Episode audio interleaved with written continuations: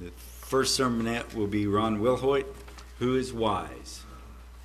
Leaves me out. Thank you, Ken. Well, Shabbat Shalom all. Good to see everyone. I tell you what, we are getting closer to, of course, Pentecost. I tell you what, waking up this morning and stepping outside made me want to start making feast plans. So,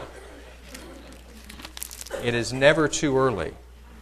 It is never too early to start making your feast plans. In fact, I would say do it now. You know, I have to be honest with you, I try to be helpful. I try to be one of those guys that if I'm asked to do something, I'll try to do it. I'll try to be there for you. I'll try to be there for other people. But you know, this week I let somebody down. Someone asked me if I could do a particular something, and I said, My friend, I can't help you because all I have is one of these. And I'm becoming in the minority of one who has just one of these. But I said, I tell you what, I could text or call someone who could help you out. I could have called Ken, could have called Trevor, could have called Curtis, I could have called a few of you. And these few are probably now the majority who have what I call almost instant access to about anything you want to know on just about any topic you might want to look at. What I was asked to look up was a particular artist of a particular song. See, the good thing was I knew who it was, so I didn't have to try to fake it with my low tech phone. But I'm definitely in the minority. Something that was recently stated that uh, when I heard it, I immediately thought of Reg Noland. And the statement is that we live within, we live within the ubiquitous proliferation of information. And with it, we know things. But I wanted to add at the end of it, like never before. Like never before. Knowledge, the desire for information, and the desire to be informed. You see, there's something about us creatures that have this desire to kind of be somewhat in the know, like we're somewhat with it, and that we have some sort of knowledge. We want to kind of know what's going on. And it is this desire to be informed, to be in the know, that motivates this acquisition of knowledge, leading to the question that I was presented with hey, could you look up and tell me who's saying blah, blah, blah? It's just the desire to know. But see, isn't that something, though, that is part of the time of the end test? Is that knowledge shall be increased, right? But you have to qualify that knowledge that shall be increased because what came before that in the message to Daniel is that many shall want Run to and fro. Many shall run to and fro, and knowledge shall be increased. When you talk about running to and fro, I know it's not Houston. Some of us have lived there, some of us have been there. It's not LA. It's definitely not Houston. But Tulsa, uh, about 5:15, 5:20 in the afternoon, Monday through Friday, kind of in that part of the world where maybe 244 or I-44 wants to kind of meet that 169 area. Mm, just quite a bit going on, quite a bit of running to and fro. Recently, I went with another guy to Texas, and we said, "Well, here what we'll do: we'll rent a car, meet you at the airport early Monday morning. Let's not fly. Let's not mess with that. Let's meet at the airport. We'll just drive down to Abilene." I tell you what, when we get there early and you look at the parking, it was rammed packed early Monday morning. Running to and fro, and the access and the increase in knowledge, it seems to kind of fit, doesn't it? but I have to add, like never before. But where we are in many running to and fro, and where we are in the increase of knowledge relative to the end, it's not certain. But you know what is certain? Are these words. The words that were given to Daniel. And what is certain are the words that were given to another prophet decades and decades before. See, it was the Malach, the messenger of the Most High, Gabriel, that came to Daniel, but another prophet spoke concerning knowledge. And it's the relevancy of his message, it's the relevancy of this prophet's words as many run to and fro and knowledge is increasing. But we have to have an ear, and we have to have an ear to hear what Hosea says.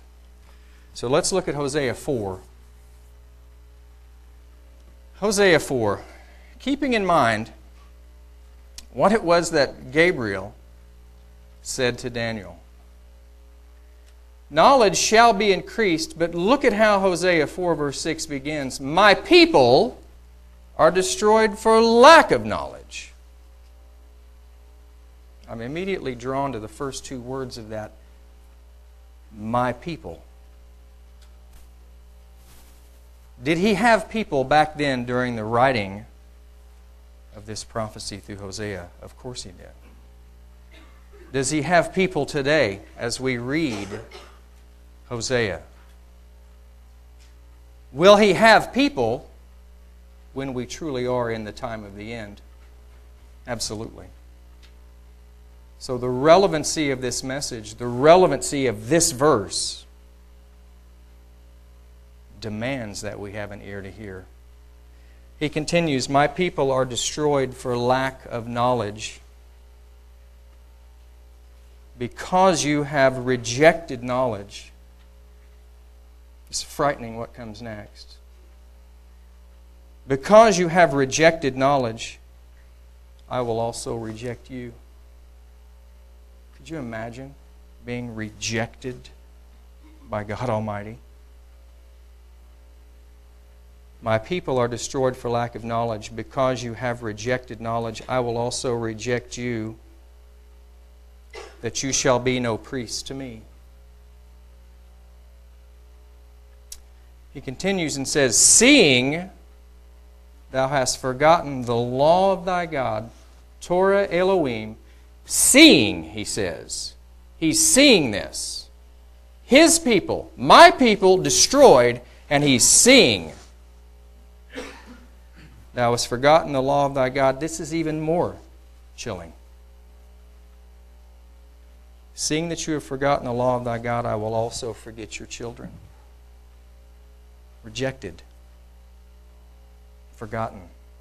In fact, when we look at the Hebrew of this, what is rendered rejected here in this verse is most often rendered despised. It says, You've despised knowledge. Could you imagine being despised by God Almighty? That's why we have to have an ear to hear what Hosea is saying. The rejection of knowledge as knowledge increases, okay? The rejection of this knowledge, while all around us knowledge is increasing, could be a substitution of his knowledge for something else. Maybe something more interesting. Maybe something more new, something more fresh that we turn from knowledge. But there's a a result in doing so, and it's to be rejected by him. Now, in Daniel, when Gabriel spoke to Daniel, he just said, knowledge, right, shall be increased. It's not specific, it's knowledge. And I look around this room, this is a, we all know things. We all know a lot of things, and I think if we were to put our heads together, in this room, there probably isn't anything we couldn't figure out with as many iPhones as I know you have. because I have to be honest, YouTube has become part of my multitude of counsel.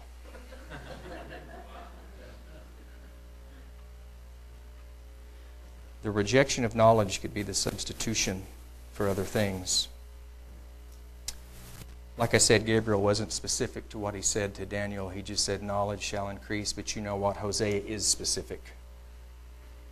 Hosea is specific in the knowledge that he's talking about, and that is the law of the eternal, the Torah of our Creator. But he says, Because you've forgotten it, I'll forget your children. You know, brethren, we have all forgotten something many things, sometimes daily, with so much going on, how we pack our lives at times. It's no wonder that we do forget, but we oftentimes forget things. Hopefully, they're just small. But how do you know, and how are you made aware that you forgot? If something's been forgotten, how are you made aware that you forgot it? It's when we're prompted. It's when we're lovingly reminded. And that's what's so comforting about the words of the Almighty. Because it's always been with our long suffering Father that his prompting has always been the same, and that is to turn. Turn to me, and I will turn to you. So if we forget, if we have inadvertently substituted something in place of His knowledge and His understanding, our long suffering Father is still there saying, Return. Turn to me, and I will turn to you.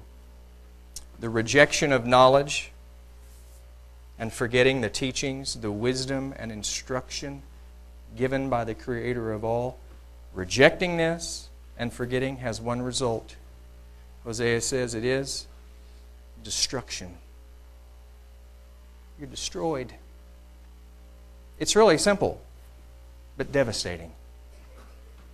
We all have a visual of what it is to be destroyed, but this is lives. So we have to always remember, practice have his words ever before us. It's just like he said to Abraham, he said, Walk before me. And from the Psalms, we set him before us. And because he's at our right hand, we're not going to be moved. Well, though knowledge shall increase, who is wise? Who is wise? Well, this is how Hosea beautifully closes the book of Hosea in Hosea 14, verse 9. Hosea 14, in verse 9, where he says, Who is wise? Don't you want to be wise?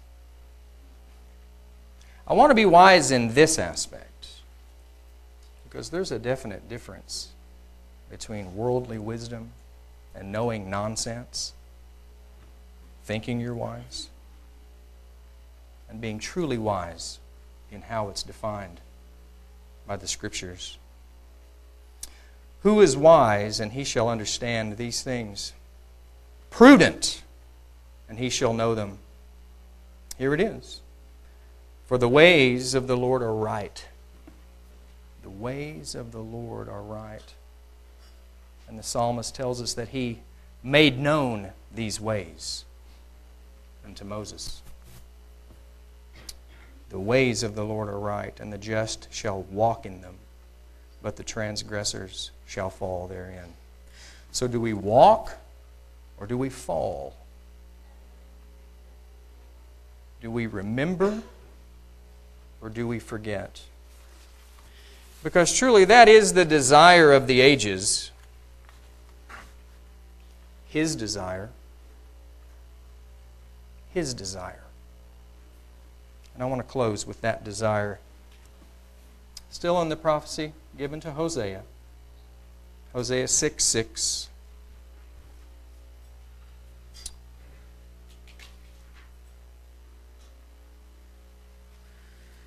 It says, For I have desired mercy and not sacrifice. The eternal, almighty, creator of all, through words given centuries ago, conveys a message. For I desired mercy and not sacrifice, and the knowledge of God. The knowledge of God more than burnt offerings. So it's mercy, right? Mercy, His desire, is to be our desire. In covenant relationship, we share the desire. We see His desires, the relevancy of His message. When He says, My people, we'd better wake up and listen. For I desired mercy and not sacrifice, and the knowledge of God more than burnt offerings. Mercy and the knowledge of God. Mercy and the knowledge of God. This is the desire of our unchanging Father.